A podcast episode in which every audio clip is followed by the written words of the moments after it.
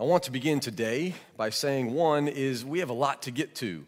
This has been a week of uh, challenging for me in terms of discerning the message and uh, bringing God's word here to us and not just reading it, pro- proclaiming it as well. So we have a lot to get to. So you're going to have to listen quickly, okay? It's all up to you this morning. So, so ride with me here. I want to start out by saying, and we've said this before, all are welcome in God's church all are welcome. And I think it's important to say that because we belong to a world, or we live in a world where that is not the case. We live in a world that loves to divide. We have all kinds of ways we, we are divided up. There is division, there are categories, there are labels. And I will tell you today it does not matter your race, your age, your ethnicity, your income level, your education level, the number of languages you speak, the place you were raised, the side of town you live on. There are so many ways the world divides us. None of that matters. You are welcome in the house of the Lord. I, remember, I'll, I'll, tell this story briefly, uh, where I grew up. I grew up in, in Georgia, and uh, I'll, I'll never forget in, in first grade um, the Georgia public school system. Let me, let me tell you, it is top 50 in the, in the nation in terms of uh, states of, of the Georgia public school system. But it, it, in the first grade, they put us into three reading groups. They came and did an assessment, and then we were placed into three reading groups. There were the Jets, and the Rabbits, and the Turtles. And you might pick up on exactly how we were sorted and even as first graders, we knew okay, wait a minute. There's a speed thing going on here. And we know the Jets are good. And those rabbits, they're, they're pretty good too. But the turtles, you don't really want to be a turtle. And even as first graders, oh, they're, they're a turtle.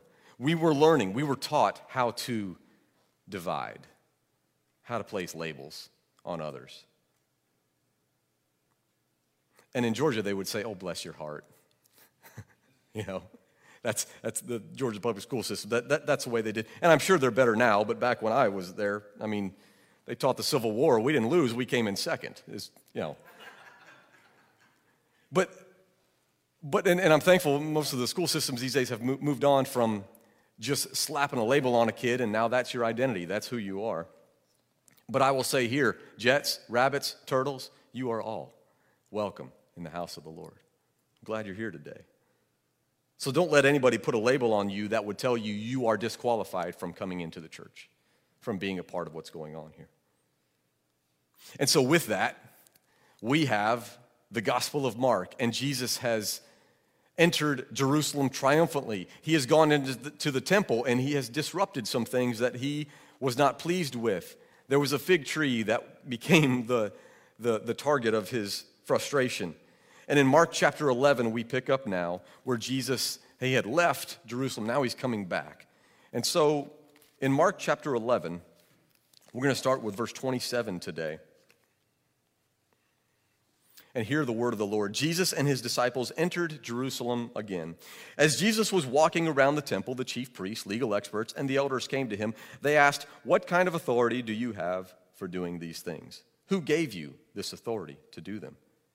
Jesus said to them, I have a question for you. Give me an answer, then I'll tell you what kind of authority I have to do these things. Was John's baptism of heavenly or human origin? Answer me. They argued among themselves. If we say it's of heavenly origin, he'll say, Then why didn't you believe him? But we can't say it's of earthly origin.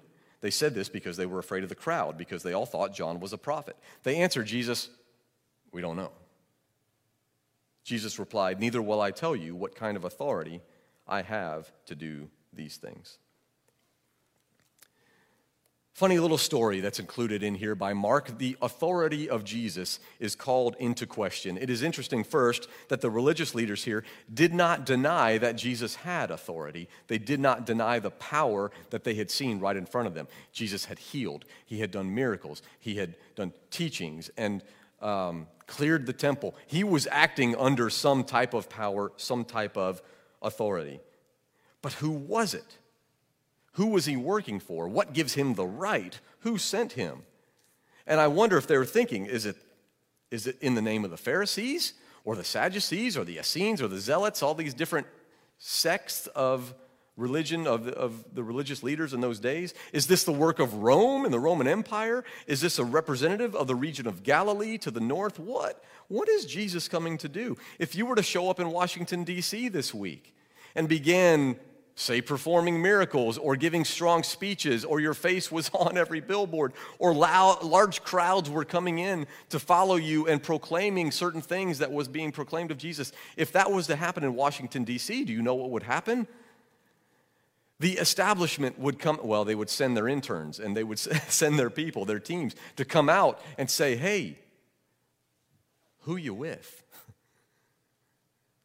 Are you liberal or conservative? Are you Democrat or, or Republican? Are you American or Russian or Western or Asian or what, what, a, what, what a capitalism or socialism? All, all, these, all these, who, who are you with? Under whose power or authority are you with? The powers that be would be very interested in knowing someone of popularity. Who, who you with here? Are you for us or against us? What role are you trying to play here? The religious leaders come to Jesus. Okay, you're making some noise now. We hear you. You have our attention. Now tell us, Jesus, what's your deal? What kind of authority do you have? What, who, whose authority do you have? And I think implied here is the question um, Jesus, we're the ones who have authority as the religious leaders. We're the ones in charge of the temple, and we are definitely not giving you authority to do this. So, how are you going about teaching and disrupting and healing and miracles and making proclamations like you own this temple? And the religious leaders, we can see, did nothing without first calculating the consequences or benefits. And there's maybe some wisdom here, but also maybe some signs of enslavement to an agenda. Jesus did not fit in how they thought things should go. Jesus could not be controlled in ways that they wanted to maintain control. For control is a zero sum game. Either you have it, or if you give it up, someone else has it. So, who's in charge? Who's doing the funding? Who is calling the shots behind the scenes when Jesus is doing this? It is, it is such a temptation in our world today. But I can tell you, there is no agenda that can surpass the authority of Jesus Christ. And do you know what the success of the kingdom of God is dependent on? It is dependent on solely the power and authority of Jesus Christ as the Son of God and Savior of the world. So, Mark He's been presenting this question all throughout this gospel Who is Jesus? Who is Jesus? And we hear from people, we hear from demons, we hear from Mother Nature, the, the storms, we hear from all the, who Jesus is. He has authority, he has power. And here, Jesus is asked directly, and Jesus actually doesn't answer. It's very interesting. And why not? I think because it was not an earnest, honest, seeking question. It was a question perhaps to trap Jesus. What does it mean for Jesus to have authority in your life, in my life? I think there's three things. Jesus is present in your life, right? So we see him at work. When he's present, we see him at work. Jesus is recognized in our lives. So even when I don't see him working, I believe he is there. I believe he is working. So there's Jesus' presence, and we have the recognition of him in, uh, in our life. But the question is does Jesus have authority in your life? That you follow him in his work. And there is a difference between the presence of Jesus, in, like Jesus is around and that's evident, and recognizing Jesus or saying, I believe that Jesus exists, that he's right there. Those two things but then you have is he in authority. Here's the difference. James says it this way It's good that you believe that God is one. Ha, even the demons believe this and they tremble with fear. Demons acknowledge the presence of Jesus working. All throughout the Gospel of Mark, they do. Demons recognize Jesus is alive and at work.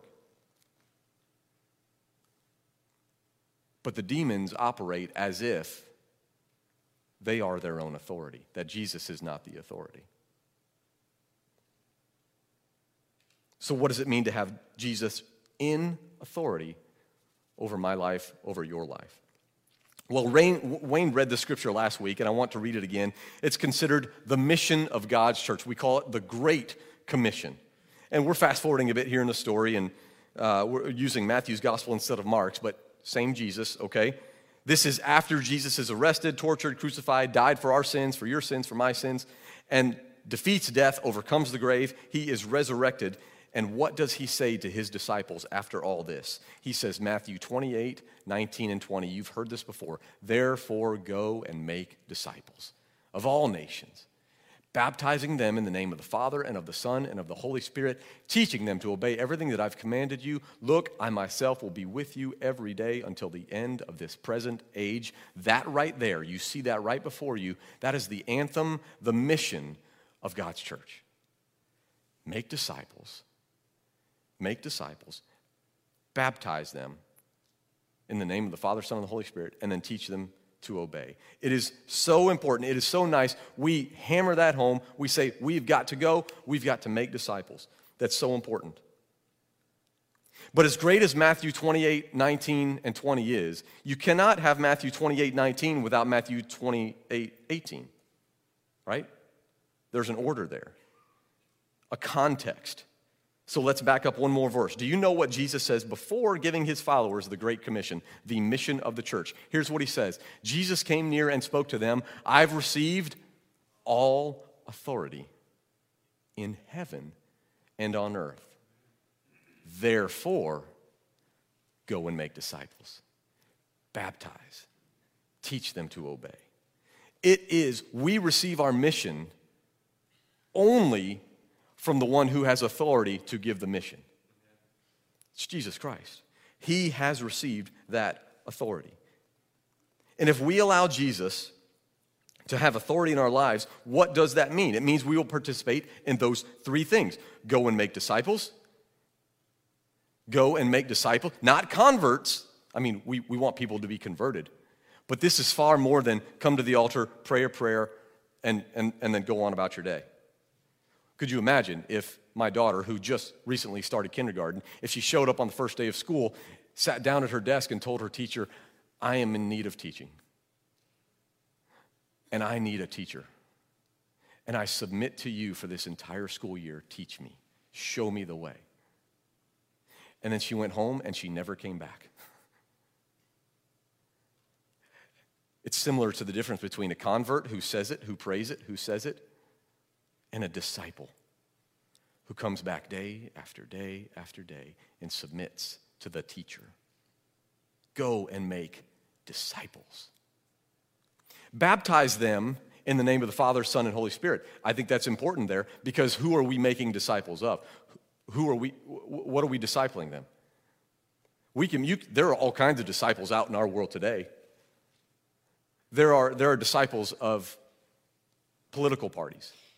There are disciples of sports leagues. There are disciples of uh, economic systems. There are, all, there are disciples of radio, radio shows and uh, cable news channels. There are so many disciples out in our world today.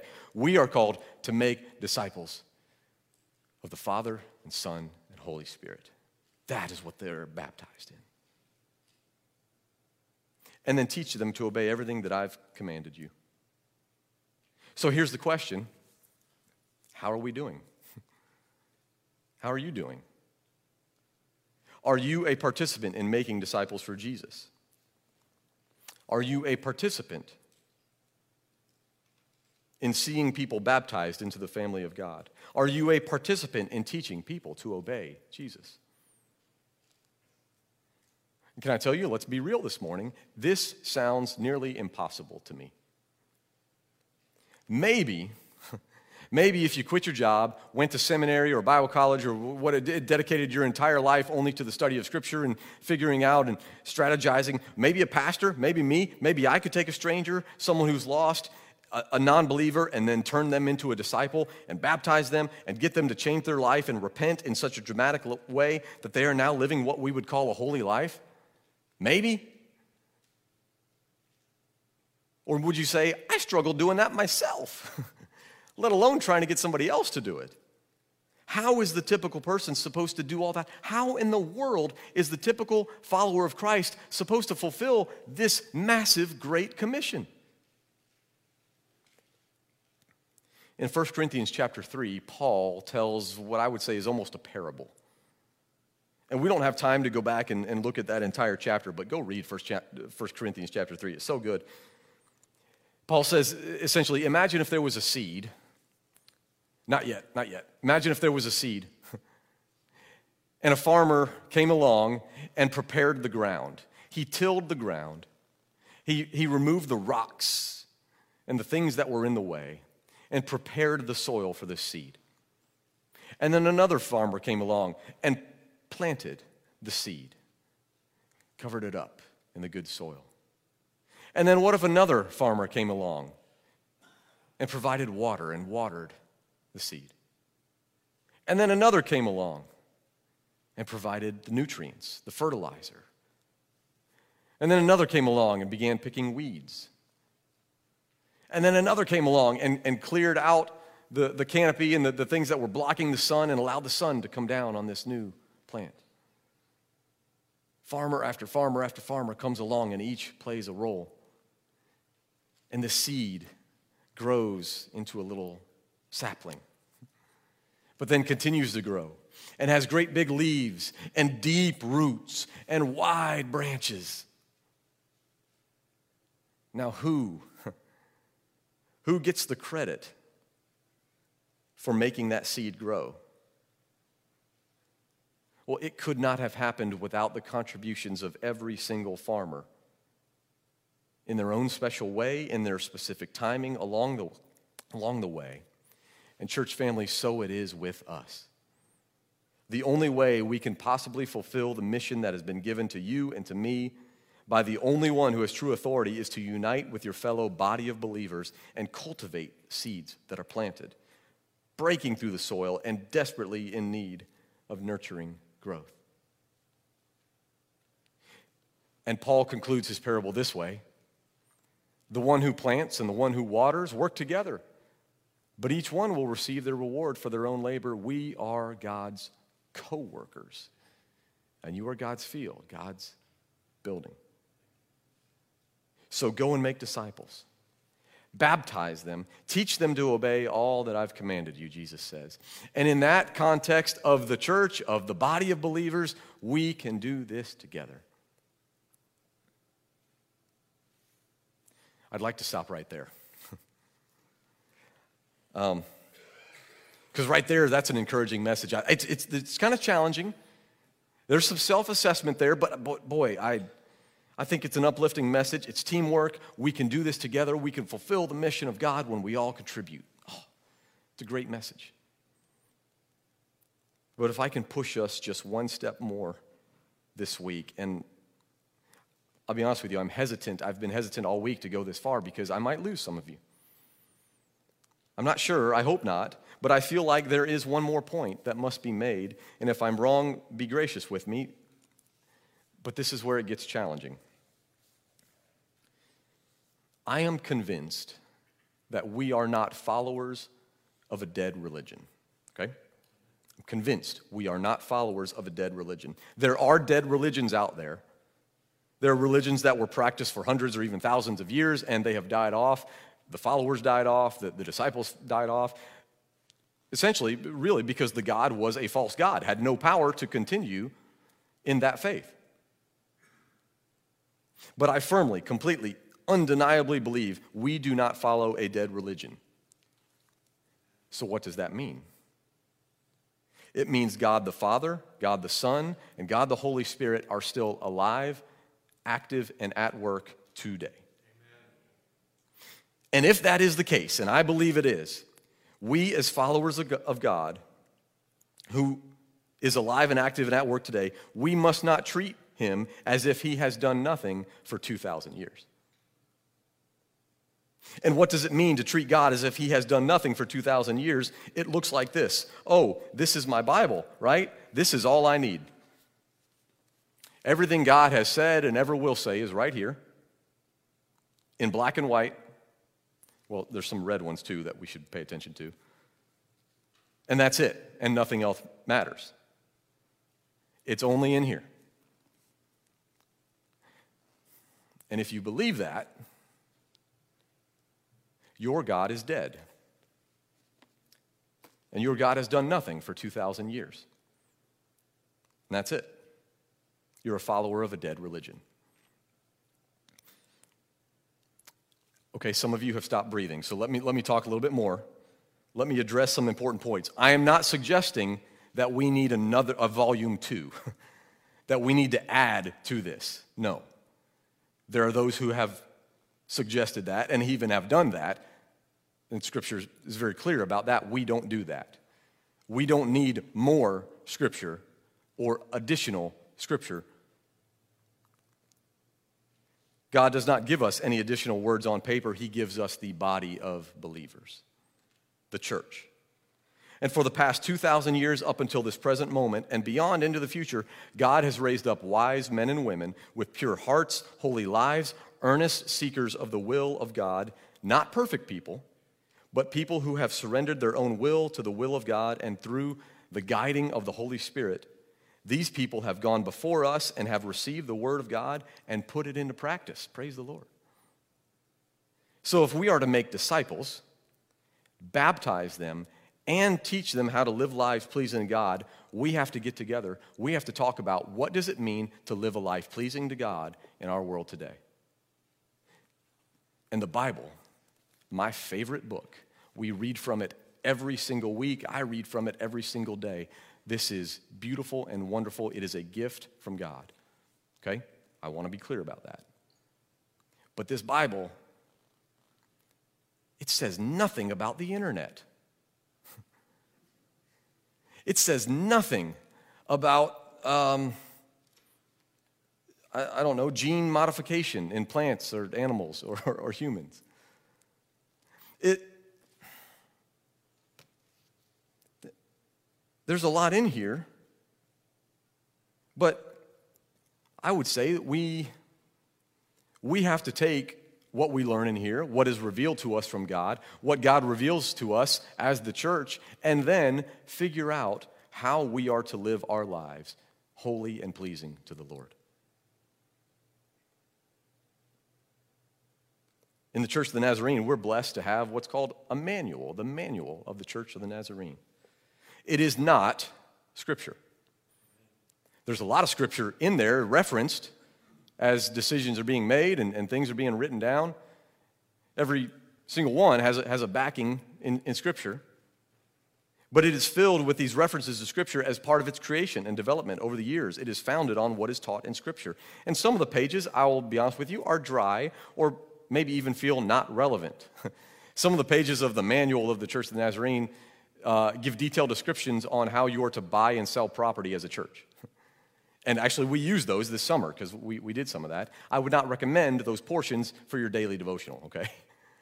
It's kind of dry. That's not, not, the, not the intent of it. But right up front, we have what are called the Articles of Faith. There are 16 of them. And these are doctrinal statements about essential parts of the faith that we do not compromise on. The first one we explained to our kids today, and our kids have been through this the triune God. God is one. We worship one God revealed as Father, Son, and Holy Spirit.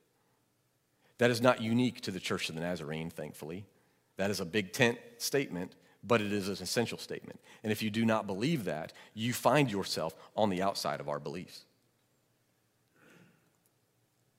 But we go on. The life and death and resurrection of Jesus is in our essential statements, our articles of faith. The importance of Scripture, the holiness of Scripture, God's saving grace and sanctifying grace. And I don't have time to go over all of them today, but there is no section more important than the 16 articles of faith in the Church of the Nazarenes manual.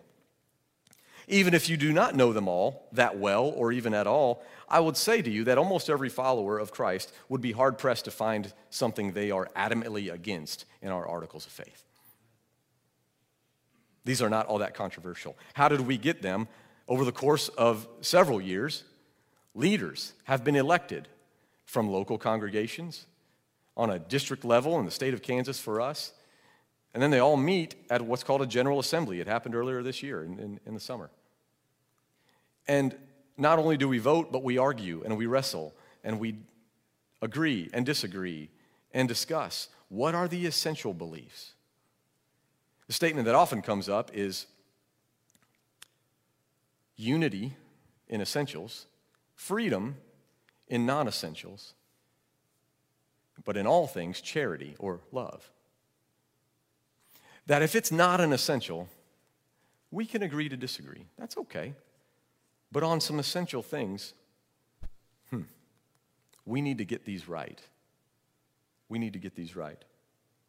And if you go a little further into the manual, there are two other sections. These sections are not given the attention or same importance as Scripture or as the articles of faith, and nor should they. And in fact, you might be hearing of the first time, and I'm your pastor for five years, and shame on me.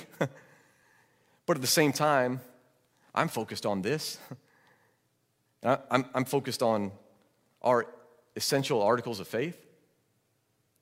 But I do believe that these two sections, the covenant of Christian character and the covenant of Christian conduct, are uniquely inspired to deal with how we as Christians should live in our world today, where the Bible is not specifically clear, where our articles of faith, which are essentials, don't specifically deal with them. And so we have things like, again, stem cell research or gene modification or abortion or gambling or sexuality or drinking this or smoking that or all those things that, again, have made you stop breathing a little bit when the pastor starts to talk about it from the pulpit. So here's what I'm going to do I'm not going to go through the list today because we have essentials, and those are important.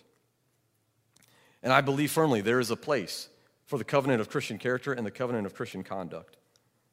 The do's and don'ts of following Jesus in 2023, I, suppose you could describe it. But that's not what I'm going to list out today. And why not? I said it in the beginning of this message, I'll say it again.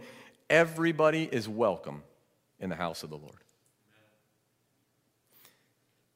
And whether you have been a Christian for 100 years, or this is day one of your journey as a follower of Jesus, or maybe you have not even decided yet if you're going to follow Jesus, keep coming. You're welcome here. Keep coming back. No matter where you are on your journey, this is a safe place where you can come and you can encounter Jesus for the hundredth year in a row or for the very first time. This is a safe place for you. Now, Jesus might change you, He might convict you. The Holy Spirit may begin to work on you, and you better be obedient to that. But that's between you and God. And also, if I were to get up here today and begin to tell you what you can and cannot do with your life, what would that response be like? Some may say, oh, man, Pastor, I respect you. I'm thank you for, for speaking truth. I'm going to I'm going to get right here. I wonder if others would say, How dare you try to tell me what I can and cannot do with my life? We live in a world where we value independence and freedom over anything else. And I will determine how I can worship God and live my life. I'll decide that for myself. And I, I suppose in our world today, that's fair. But that's also the same question that was asked in Mark chapter 11, verses 28. Jesus, what kind of authority do you have? Who gave you this authority? And me, I don't have any authority over you. I don't want to have any authority over you. I want Jesus to have authority in your life. And if Jesus is our king, if he is our authority, if he is not dead, but still active and alive and at work and is speaking to his church and revealing truth and showing us the way forward in a dark and messed up world, me personally, I'm going to submit to that. I'm going to lay down my right as an individual and submit to Jesus Christ and his church. Now, I'm going to stop and say right here there are times when the church has gotten it wrong. There are times when, especially individual leaders, have not only gotten it wrong, but acted in ways of corruption or abuse, or I'll say it, evil. And they are leaders within the church. Not our church, the church in general. Maybe our church. And in those times, I would say those are more the exception than the rule. I know they are. In those times, that is the epitome of evil. We would call it anti Christ. To represent Christ in ways anti, against what he has taught. But the purpose and the role of God's church is for us to go and make disciples, to baptize in his name, and to teach to obey. And in teaching to obey, we must discern how do we live our lives in 2023 pleasing to the Lord. And I will tell you, church family, I'm one testimony among many. But when I follow the teachings of Jesus, the way of holiness, when I strive to live into a covenant of Christian character and conduct, my life is so much better off than if I were to try to do it on my own. There will be times later this year in which I'm going to invite you to come and encounter our articles of faith, a covenant of Christian conduct, and a covenant of Christian character. I'm not going to do it right now, but I want you to be open to that.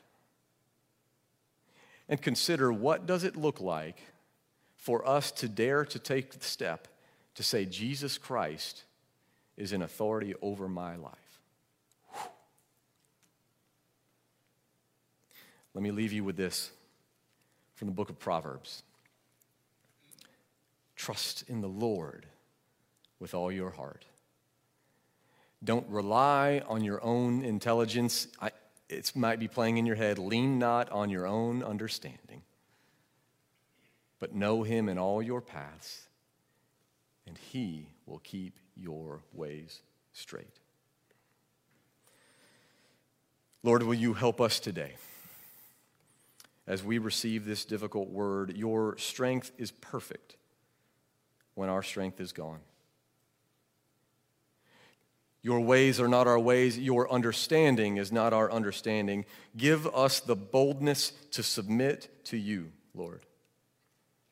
To seek a holy life and to have the wisdom to find the way forward as you have revealed it to us, your church. Soften our hearts for the ways in which we can submit to you. And this is a journey, Lord. Be patient with us. As we learn, as we grow, as we wrestle, help us to be patient with each other, to love each other, to know what it means to live under your authority which is not then a feeling of shame or embarrassment or judgment or punishment, but is one of grace and forgiveness. And then with your Spirit, may you empower us to be holy as you are holy, Lord. We leave this at your feet, Lord. Help us today. And we pray these things in your name. Amen. Church family, would you stand with me? I'm glad to talk to you about any of these things and, and visit with you. And that's one of the favorite things I get to do as a pastor is to visit with you. So my door's open. Uh, I've got an email address in the bulletin. My phone number's out there as well on our website. I'd love to talk with you.